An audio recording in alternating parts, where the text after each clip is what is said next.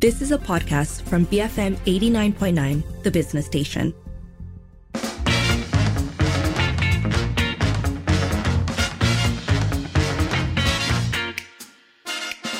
It is 5.08. You're listening to the evening edition with Sharmila and Sharad. First up this hour, the PADU database was developed by our civil service in-house as a way to increase their digital capabilities. But given the complaints that have surfaced since the launch, was the trade-off worth it? So this um, actually comes um, from a um, essentially a press conference that uh, the Minister Rafizi Ramli gave, where he defended PADU against critics who have been raising concerns over the uh, various issues that have cropped up, um, you know, when it comes to security and interface and so on, particularly uh, in terms of protecting personal data. And he said that the decision to develop the database in house instead of appointing vendors or private firms, um, that saving cost was one thing, but actually the larger goal of this was to build a digitally capable civil service.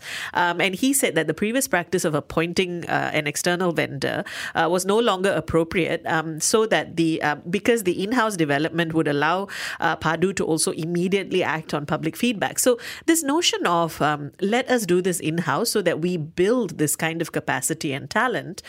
But then that brings about the question of if then we see that there are problems, is that the most effective system to have in place? Yeah. So actually, you'd even you could drop the word digitally uh, savvy and just go with ca- capacities and capabilities yeah. within the civil service, which is a long-standing conversation. And we know at some point there was a turn in the way government operated.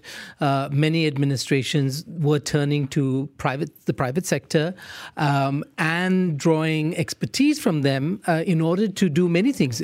It could be writing policy positions uh, papers and blueprints and whole range of things, which cost the public purse millions. I don't know at this point in time if you chalk up all the uh, contracts given to uh, private sector vendors who do you know consultancies and such how much have these governments spent i mean i would say probably in the billions right so uh, so there's this larger i think conversation about it and in which the particular question of PADU and the minister's choice to uh, to use this particular um, you know um, database as um, as a staging post for building capacity within the, the civil service, I think brings up a whole range of questions that uh, I think is going to take some time to kind of unpack. So I think actually to, to to boil it down, really, the question that we are interested in today is whether and and you know to be fair, I think both of us are very much for upskilling when it comes to our public sector. There's no reason not to support endeavors that would that would push it in that direction. Indeed. But is if the trade-off for that is that we need to struggle with these sorts of well something wasn't done to the to the fullest capacity uh, it might take some time because they're still learning their way around something is that trade off worth it? And I think that's actually a question that uh, is perhaps more difficult to answer than just are we happy with the system? This is true, and you know, and in fact, when uh, we had a you know a guest on uh, just yesterday talking about PADU, uh, we did talk about the question of um, you know, well, we at least it re- was revealed that while this private uh, you know company wasn't building the system, they were involved, and so obviously there was there were many stakeholders in this uh, process, right? But the concern, I think, ultimately is that is something like PADU too important to be the testing ground for yeah. or the you know the the thing on which you then sort of build capacity uh, in the civil service and uh, I think that is something I, I mean personally don't know uh, how to answer. So, we will be discussing this uh, very shortly with public policy consultant Davina Devarajan. But we want to hear from you. How can we balance long term gain with potential short term pain, especially for something as important as PADU? You can call 77332900, send us a voice note or WhatsApp 018 789 tweet us at BFM Radio. Business, finance, and music. BFM 89.9. It's 5:14. You're listening to the Evening Edition with Sharmila and Sharad, and we're talking about a uh, statement from the uh, Economy Minister Rafizi Ramli that the PADU database was developed by our civil service uh, in-house uh, as a way to increase their di- digital capabilities. So this then brings about the question of is that notion of capacity building in the long term worth contending with some of these issues that have since materialized with Padu. So, we want to hear from you. How can we balance long term gain with potential short term pain, especially for something as important as Padu? You can call us, you can send us a voice note, you can WhatsApp us, you can tweet us. Joining us now on the line is Davina Devarajan, a public policy consultant who specializes in digital adoption strategies. Davina, good to have you with us. Hi there. Super good to be on and talking about this. So, Rafizi has addressed his decision uh, that instead of appointing external vendors or private firms, uh, he said that saving cost was important, but that the larger goal was to build a digitally capable civil service. Given the issues we've seen uh, post the Padu launch, do you think the decision to prioritize uh, in house development was justified? Yeah, so I think um, what's important is also looking at the goal of PADU um, and why it's implemented. Having a centralized database to create fair and data driven systems for targeted subsidies is commendable. And it is an important platform that we have um, as Malaysians, for Malaysians. However, kind of looking at the cybersecurity issues that are coming up, I think it's it's unfair to also ignore that that is quite a pressing issue when launching a platform that has access to data of the citizens. And perhaps that when it came to implementing it and uh, looking at rolling it out, despite it being such an important uh, multifaceted platform, um, it would it would have been a little bit more uh, preemptive to look at the possible cybersecurity issues and threats that should have been addressed perhaps prior to it being launched. Um, and the focus on civil servants is quite an interesting topic because as much as we want to uh, develop our civil servant capabilities, it is also unfair to ignore big threats when coming up with um, multifaceted platforms or even policies that address uh, nationwide issues, such as what Padu is currently doing. Davina, I want to just sort of follow up and then ask you: Do you think, just looking at the the nature and the scope of this particular platform and what it tries to do, that this could have that this was developed solely in house? Wouldn't it have been a mix of both, uh, you know, civil servants uh, in house and also uh, private vendors? Is that more likely kind of a setup? Yeah, I think reading a few of the articles, Rafizi has mentioned that they did consult with um, certain consultants, I think, um, or experts when developing the this product. And I cannot say that it, it was built entirely in house. However, I think having a, a con because we're not given a lot of insights into how much consultancy was was uh, had with technical experts um, outside of the in-house team right? And looking at the issues that have been raised there's quite a few as we are all seeing in the articles recently and and even uh, malaysians sort of reporting in certain things that they're able to do that they shouldn't be able to do on the platform itself. I think that perhaps having a stronger base of um, experts both regionally and globally being a part of this process would have been needed um, as much as we want to prioritize um, ha- building capabilities of civil servants, that's not something that we have to do in isolation of bringing in um, expertise or maybe possibly have bringing in more expertise when developing um, the system, um, as it would have uh, addressed some of the issues that we're currently seeing today. It would have also addressed and helped in building capacity with the team if we promote public sector and private sector collaboration. So, actually, before we go down that path, could you first tell us about the current digital expertise or capabilities of our public sector? I mean, how are we doing in terms of international benchmarks? Mm, that's a really good question. Um, I was recently looking at statistics, and, and I think we see it all the time. Actually, the Malaysian bureaucracy is probably one of the largest in the world. So we've got around 1.7 million civil servants, and that, that's a large amount, right? Um, and we look at all of the different policies and strategies that we have come up with um, since to improve digital literacy and capabilities of civil servants. We've seen industrial revolution 4.0. We've seen our um, digital blueprint. So we have a robust strategy in terms of addressing these things, and we've set our goals as well. Um, if I'm not mistaken, I think one of our goals is to see end-to-end adoption of government services at 80% in 2022 and we reached around 68%, if I'm not mistaken, which is not a bad uh, statistics to have. However, there is still room for growth, um, and especially if we're comparing Malaysia in terms of even just regional countries such as Singapore um, or internationally, such as um, Denmark, there is still quite a, a, a, long road for us to go. And comparing that with how fast technology is um, improving and, and all of the different services and all of the different um, aspects of digital transformation that's coming out, we're seeing things like AI, um, and then talking about how the security, the data security is a part of this whole uh, conversation. I would say that Malaysia is, is on a very good track record. However, we still have quite a bit to go uh, before we can say we're one of the best. So, Davina, I'm sure those uh, blueprints were also kind of outsourced. I mean, that's just one of the realities of Malaysian government for the last couple of decades, hasn't it? Uh, yeah. But I want to ask you about uh, the question of okay, let's say we're all on the same page with regard to building a digitally capable civil service.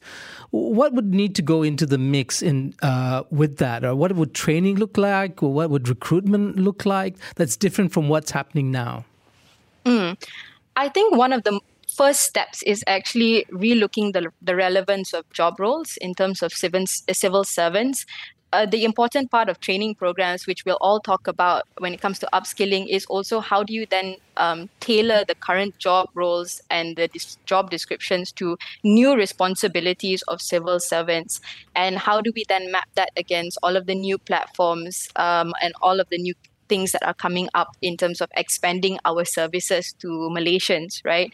How do we incorporate adaptability um, into training programs? And this includes things like not just training our civil servants on the technical capabilities, which is things like data analytics or AI, but also incorporating elements of looking at policy, looking at best practices from other countries, the ethics of utilization of uh, digital platforms and data as well.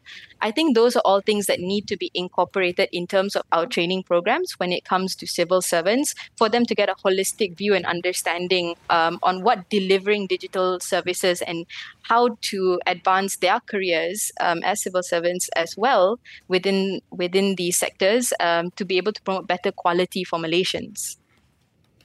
So, going back to the PADU database, right? What measures do you think should have been taken to successfully balance these short term needs with that long term goal of digital capacity building?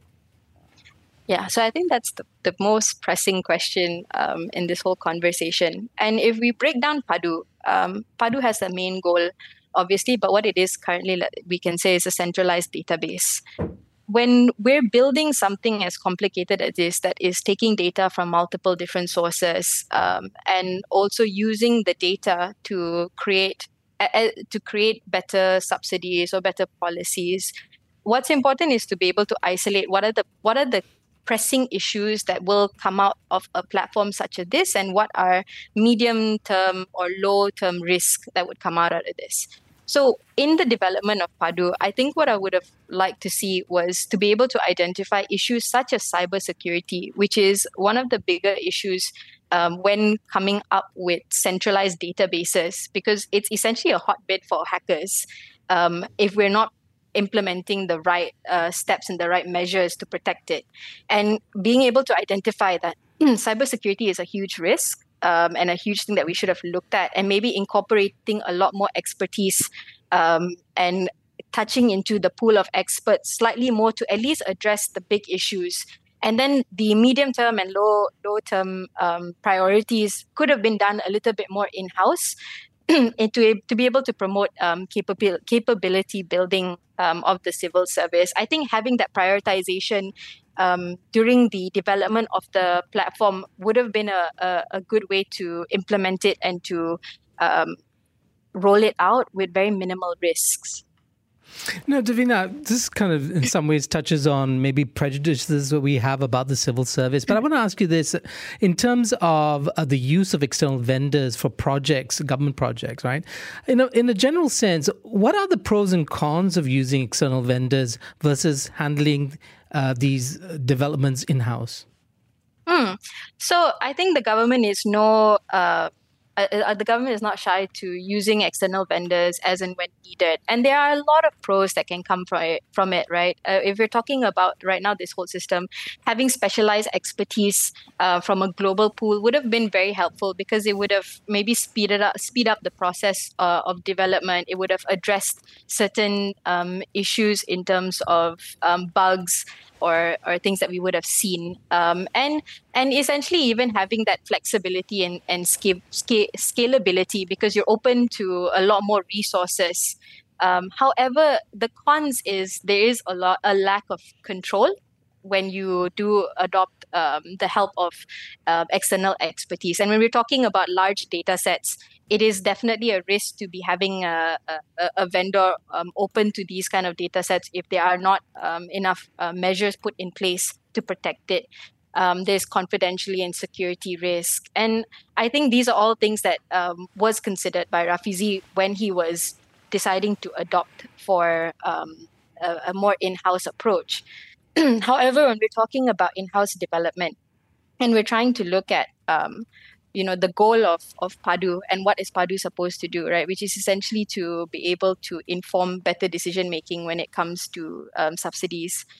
We also have to look at the fact that right now um, this is the talent pool that we have, and um, as much as we are working towards um, building credibility, building capability, we also have to address that we might not have all of the uh, expertise that we currently need in house and that puts us in a in a place where we need to consider how do we adopt better public sector private se- sector uh, collaboration to be able to address these sort of resource constraints. And at the same time, by adopting um, public private sector um, collaboration, it is a mechanism that can also help you build capability in house if done in tandem.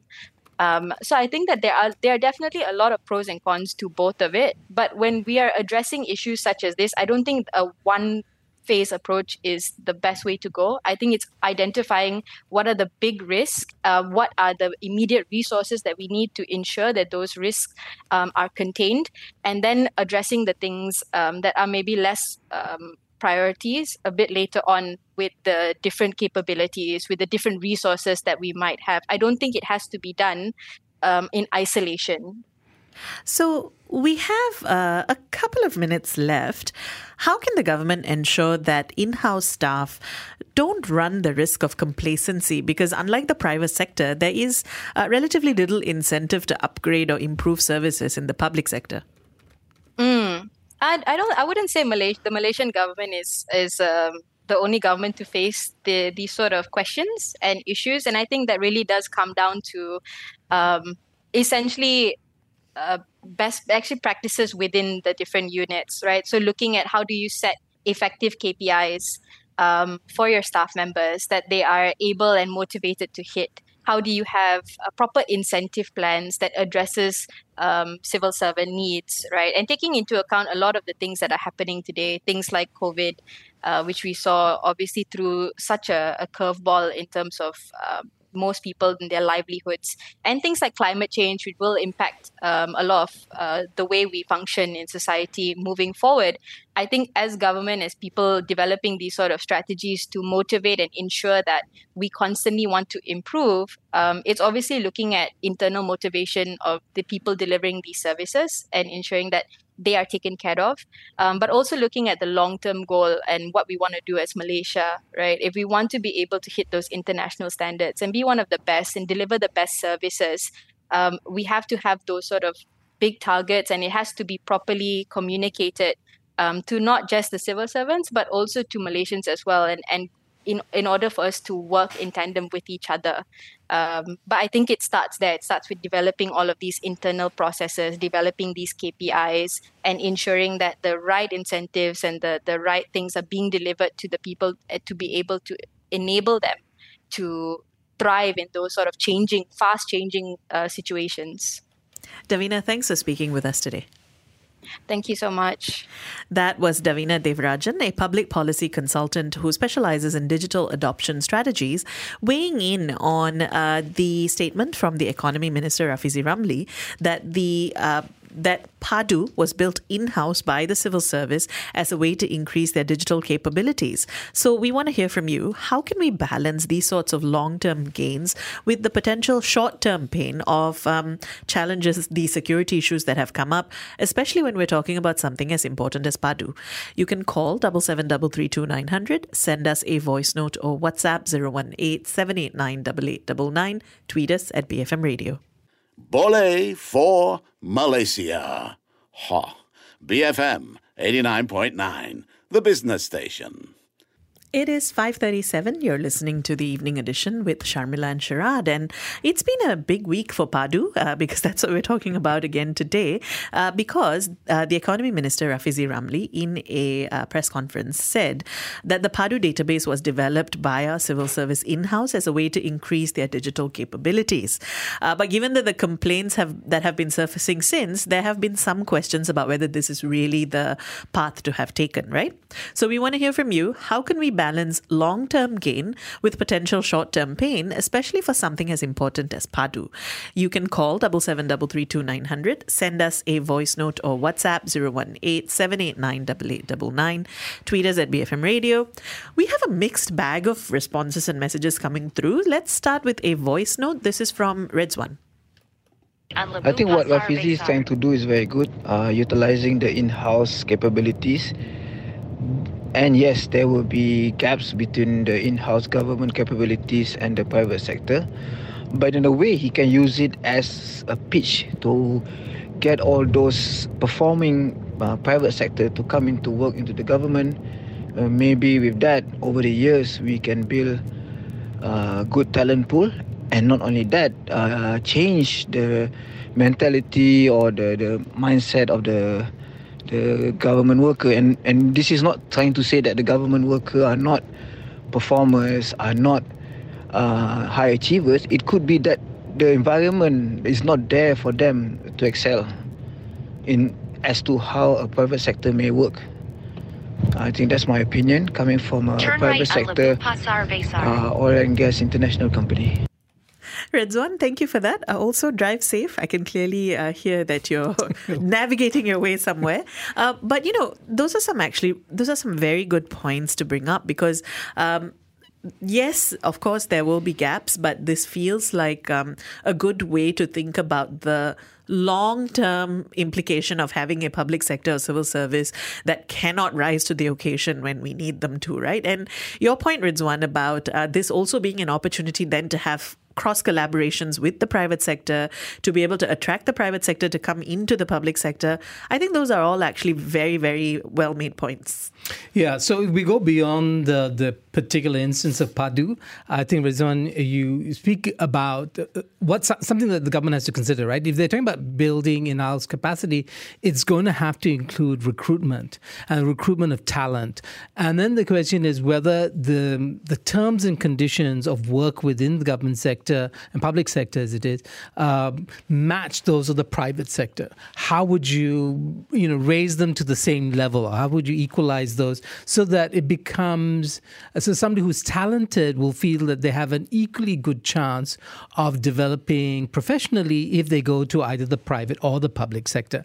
That is something that's harder. That would require the kind of political will that I think so far I don't think any Malaysian politician has shown because the public sector has become captive of a particular kind of political ideology and therefore, you know, is less um, less open to to change in the way that the private sector is constantly uh, focused on change because it has to, because they have a bottom line, which is called the profit motive. well, that, and also something you brought up earlier in our discussion with Davina, the public sector is also held up under this huge amount of scrutiny that comes with a certain kind of baggage. So even when they do try to implement any kind of change, it's often viewed with a lot of cynicism. Oh, this is not going to work. It's yet another failed initiative for the civil service. And I think that actually is something that is coming through in the the uh, messages that we're getting as well. Um, so some criticism. Tanath is saying, I'd like to fly an airplane to I, would like to fly an airplane to develop my flying skills. Tanath, I sense the sarcasm in your words. I see the point. Sense? It's, I think it just leapt off the page and grabbed us by the neck. I mean, Tanath could be making an earnest point, but but actually, what I thought was Yes, obviously, when you're trying to fly a plane, you don't immediately put them in the cockpit with passengers. But at some point in the process, you got to do the thing, right? You got to fly the plane. If you want to learn to fly a plane, at some point, you'll fly the plane. So, at what point does our civil service then get to do that? And and that's I think where the, the question is. If we keep saying we want them to become digitally capable, at some point they need to try. Yeah, and so because they um you know let's move beyond this metaphor because I think it's a problem. As you pointed out, Sharmila, it's a problematic metaphor. Uh, you know, the question of course is that is something like this uh, equivalent to flying a plane? I mean, how much danger has the government subjected the public to by doing this? Right? Um, I think that's one question, and there's there's been criticism, quite a bit of criticism out there, especially around uh, privacy and, and data and such. But I think the the ultimate question is, you know, were there ways of which we could have done this, or the government could have done this, not to do a launch, but have beta testing of the platform, uh, you know know, in the lead up to a proper launch, and therefore kind of ferret out the kind of problems that have emerged. And all this, uh, you know, it's about testing. And the more you test, the larger the scale of testing, more things uh, sort of emerge. And so, um, how much of the problems are about some essential pro- um, uh, deficiencies in the public sector? How much of it actually is about the nature of the technology and how all technology, even those coming out of the private se- private sector, really need constant testing. So, actually, our guest who came on to talk about the Padu launch was also part of the uh, development team, uh, Dr. Lau Chehan. He mentioned exactly that. I remember Sharad that um, perhaps instead of doing this sort of launch, there could have been a soft launch or some process of a, a testing ground uh, that was that the public was made aware of, rather than the here it is, sign up by March, right, which kind of gives the impression that this is the thing. Here is the fully born uh, product. Um, Sharul saying, just because the government servant is not updated with the latest and current technology, does the whole nation have to suffer with government incompetency? Every day, the Malaysian public reads news of millions and billions of government funding being wasted. Anything um, that is a fund, a savings uh, initiative by the government shouldn't be trusted.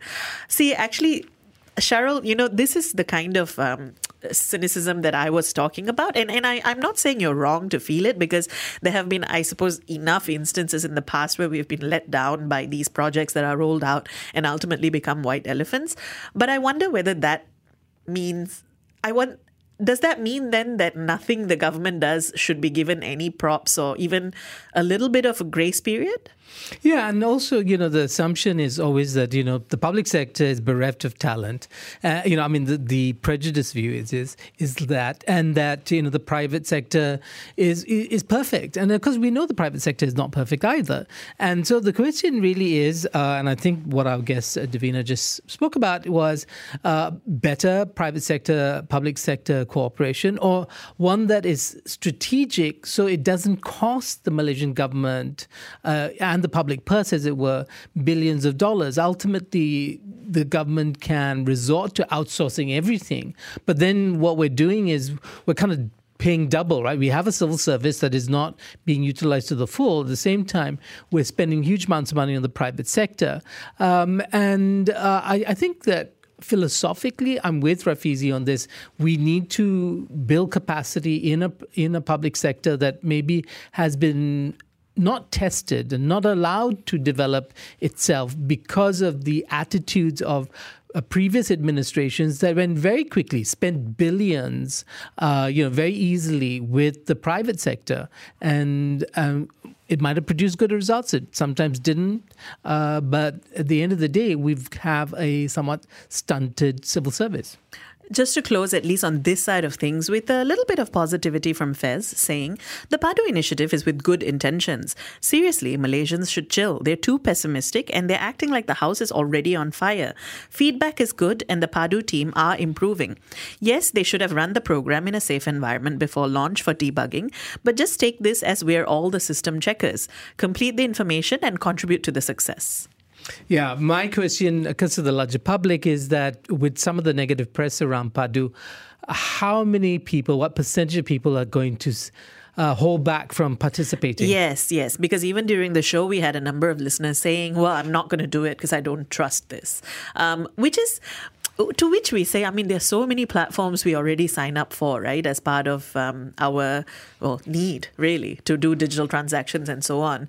I will confess, I thought I would wait a few days um, just to see what the initial uh, uptake and the response was. Uh, but I agree. I, I, agree with you, Fez, that I think um, throwing the whole uh, whole baby out with the bathwater at this point feels maybe slightly premature. I like that metaphor. I prefer that to the flying flying one. anyway, keep your thoughts coming. We're asking you how can we balance long term gain with potential short term pain, especially for something as important as PADU. You can call us, you can send us a voice note, you can WhatsApp us, you can tweet us at BFM Radio.